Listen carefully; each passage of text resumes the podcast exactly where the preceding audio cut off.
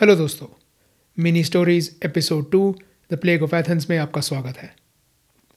आज हम एक ऐसी महामारी की बात करेंगे, जिसने करीब 430 बीसी में एथेंस शहर पर एक भयानक और जानलेवा वार किया था। अब जो लोग ये पॉडकास्ट सीरीज़ पहले से सुनते आए हैं, वो जानते होंगे कि 431 बीसी में एथेंस और स्पार्टा के बीच पहले पेलोपोनीशियन वॉर शुरू हो चुकी थी। एथेंस में महामारी का प्रकोप इतना घातक था कि उनकी हालत देखकर स्पार्टा ने उस साल उन पर हमला ही नहीं किया। इस डर से कि कहीं उन्हें बीमारी न लग जाए। एथेंस ने पेलोपोनीशियन वॉर के शुरुआती सालों में एक रक्षात्मक रणनीति अपनाने का फैसला किया था। इसके तहत उन्होंने अपने शहर और बंदरगाह के आसपास दीवारें बना ली थी और सभी नागरिकों को एथेंस शहर के अंदर आ जाने का आदेश दे दिया था। जल्द ही एथेंस शहर कचाकच लोगों से भर चुका था। साफ़ सफ़ाई पर किसी का ध्यान नहीं था। और जैसे मैं बीमारियों से संबंधित हर एपिसोड में कहता हूँ, भीड़ भड़ाका और गंदगी संक्रामक बीमारियों के फैलने के लिए बिल्कुल उचित स्थिति पैदा करती हैं। एथेंस में भी यही हुआ।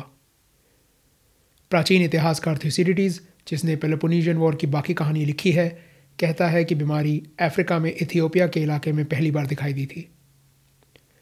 जल्द ही ये उत्तरी अफ्रीका में इजिप्ट और लीबिया से होकर लगभग पूरे मेडिटेरेनियन सी के क्षेत्र में फैल गई।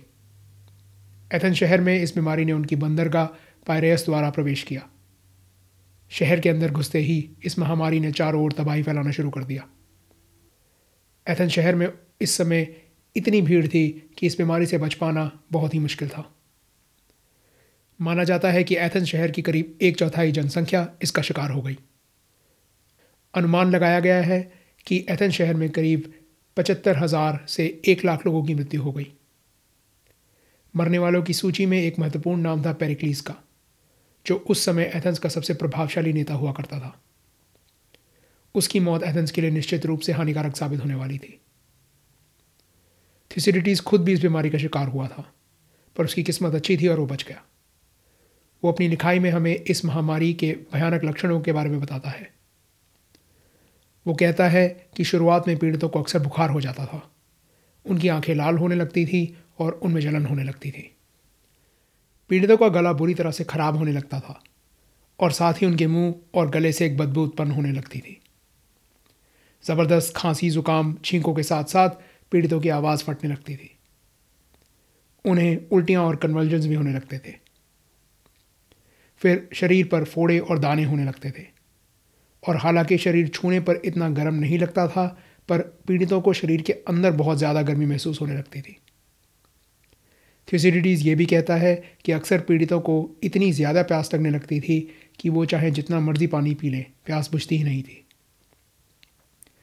साथ ही पीड़ितों को बेचैनी महसूस होती थी और वो अक्सर सो ही नहीं पाते थे। वो कहता है कि ज़्यादातर लोग सात से नौ दिन के अंदर अंदर दम तोड़ देते थे। जो नहीं मरते थे, उन्हें फिर दस्त या डायरिया हो जाता था, जो जानलेवा साबित होता था। और जो लोग इतना सब झेलने के बाद भी जीवित बच जाते थे, उनमें से कईयों के अंग, खास करके हाथों और पैरों की उंगलियाँ, या तो खराब हो जाते थे, या पूरी तरह से गल जाते थे। कुछों की तो दृष्टि और यादाश्त भी चली जाती थी। अब अक्सर इस तरह की खौफनाक और घातक महामारियों के फैलने से समाज में अराजकता फैल जाती है, और एथेंस में भी ऐसा ही कुछ होने लगा। आम लोगों ने कानून और रीति रिवाजों की परवाह करना छोड़ दिया। उनके हिसाब से वो कभी भी मर सकते थे। तो वो कानून का पालन करें या ना करें, क्या फ़र्क पड़ने वाला था? लोगों ने अंधाधुंध पैसा उड़ाना भी शुरू कर दिया। यहाँ भी उन्हें लग रहा था कि वो कभी भी मर सकते थे तो पैसा बचाकर रखने का क्या फ़ायदा होने वाला था? अब क्योंकि बीमारी काफ़ी संक्रामक थी तो पीड़ितों के आसपास होना काफ़ी खतरनाक था। इसका परिणाम ये हुआ कि लोग पीड़ितों की देखभाल करने की बजाय उन्हें अकेले अपने हाल पर मरने के लिए छोड़ने लगे। इसे आप इंसानियत का अभाव कह सकते हैं या मौत का खौफ। अक्सर पीड़ितों की लाशों को ऐसे ही किसी कोने में सड़ने के लिए छोड़ दिया जाता था। कुछ लोग थोड़ी मेहनत कर लेते थे और किसी और के अंतिम संस्कार के लिए जमा की गई लकड़ियाँ चुरा लिया करते थे ताकि अपने बंदे का अंतिम संस्कार कर सकें। कुछ लोग तो ये भी नहीं करते थे और लाशों को किसी और की जलती चिता पर फेंक जाते थे। प्राचीन काल के ग्रीक लोग काफ़ी धार्मिक हुआ करते थे। वो मानते थे कि उनके देवी देवता असली तो थे ही। वो उनके रोज़ दराज के जीवन में दिलचस्पी भी लेते थे। ऐसे में एथेंस के निवासियों को शायद लगा होगा कि उनके देवी देवताओं ने उनका साथ छोड़ दिया था। क्योंकि ऐसा तो था नहीं कि जो लोग ज़्यादा धर्मनिष्ठ थे, वो बीमारी का शिकार नहीं हो रहे थे। कईयों को तो शायद ये भी लगा होगा कि उनके देवी देवता उनसे इसलिए नाराज़ थे क्योंकि उन्होंने स्पार्टा के साथ युद्ध छेड़ दिया था। और ये महामारी उनकी सज़ा थी। अब सवाल ये उठता है कि यह बीमारी आखिर थी क्या? इसका सीधा सीधा जवाब तो ये है कि फ़िलहाल हमें पता नहीं। अलग अलग समय पर अलग अलग इतिहासकारों और विशेषज्ञों ने अलग अलग बीमारियाँ आगे रखी हैं। इनमें शामिल हैं bubonic plague typhus measles smallpox typhoid Ebola या किसी और तरह का वायरल हेमोरेजिक फीवर विशेषज्ञों के बीच फ़िलहाल पूरी सहमति नहीं है। यहाँ दो बातें याद रखने वाली हैं। पहली ये कि थ्यूसिडिटीज चिकित्सक नहीं था। हालाँकि उसने बीमारी की जानकारी बड़ी बारीकी से लिख कर रखी है। ये ज़रूरी नहीं है कि यह जानकारी पूरी तरह से सही हो।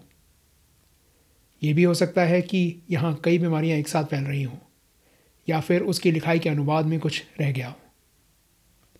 दूसरा ये कि बीमारियों और उनको जन्म देने वाले कीटाणु बदलते रहते हैं तो ऐसा भी हो सकता है कि ये कोई ऐसी बीमारी थी जो आज हमारे बीच नहीं है।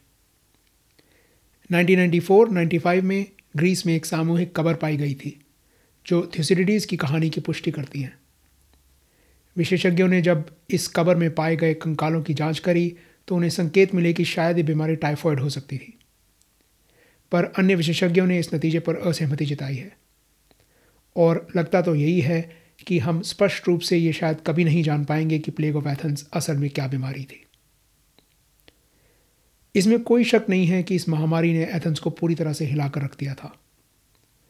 सामाजिक तौर पर एथेंस में कई बदलाव देखने को मिले।